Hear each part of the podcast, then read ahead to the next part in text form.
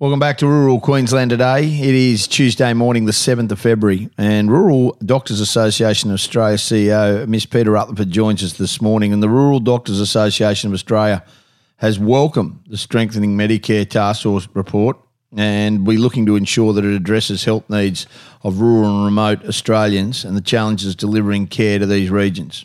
There's no two ways about it, it's in the headlights um, and the government need to take responsibility. And we spoke last week um, to uh, the RDAA president and also talked, have spoken to the Albanese government, and we've also spoken to the state government. The health system is on its knees regionally. There are people getting, unfortunately, having to have telehealth conferences out of rural and regional Queensland because of the shortage of doctors. And the government it's on them. Good morning. How are you? I understand, Peta, that it's a very, very sensitive subject, but we need more GPs, and you guys are doing everything you possibly can to get them in there. There just needs to be ways forward to make it enticing to get people to move to the bush.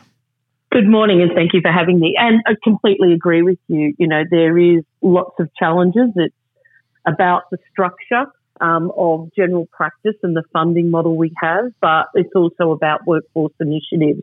And I think we need the government at both state and federal level to be looking at both of those elements within the system. I don't think you can do Medicare funding reform um, without also doing a lot in the, the workforce um, initiatives and programs. So there, there's a bit of a balance. And while we welcome the report, it's high level.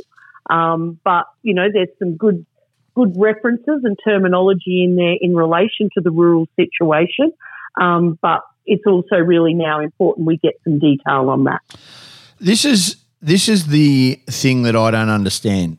You've got the state government, and they backflipped at the end of last week after countless Cameron Dick had to, you know, he was right in the headlights, the treasurer, um, and th- that sort of gave a bit of relief, but we are not doing enough, and it must be frustrating to make it uh, not viable, to make it a enjoyable experience for a doctor to choose country.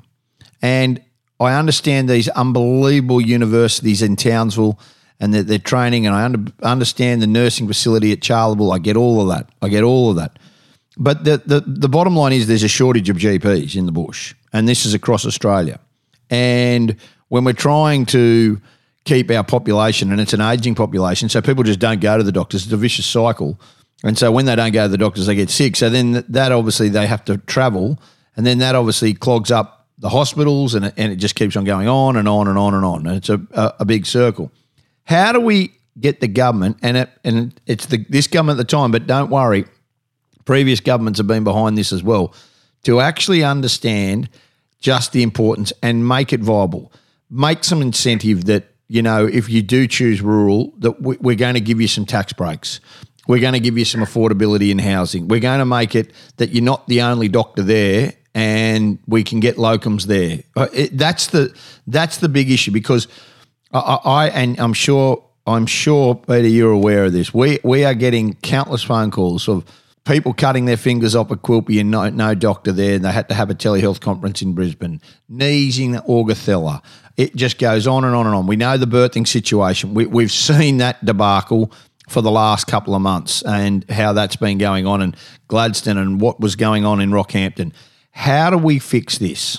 Well, I, I think it's you know it's never easy, and it's not just about government. I think this is also about what's happening within the culture of medicine. We need to look at the culture that you know basically actively discourages young doctors from going rural. We often hear, that's right. You know, our yeah. members talk about, you know, oh, you're too smart for rural. You should do this. You should do that.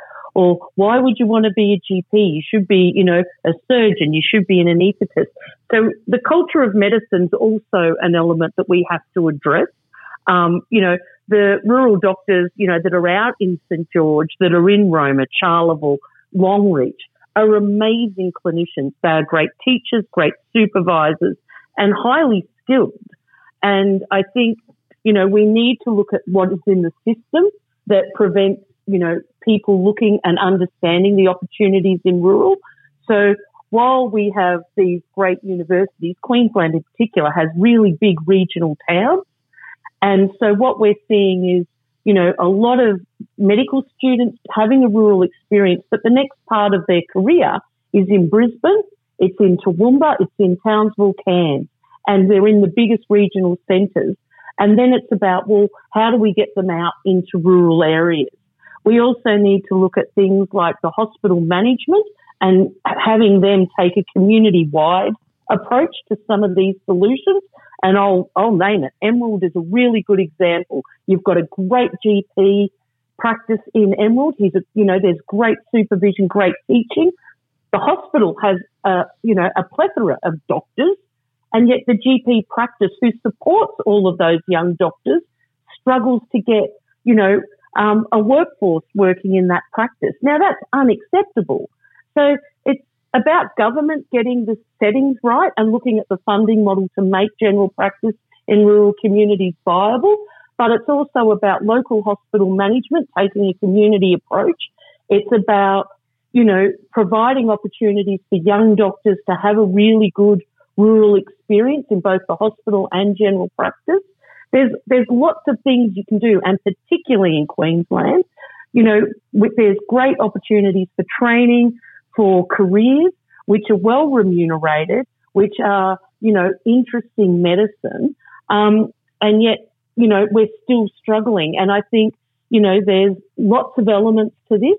The federal government's got a role, the state government's got a role, but so does local hospital management and the health, uh, sorry, the hospital and health services. Yeah. And community also has a role.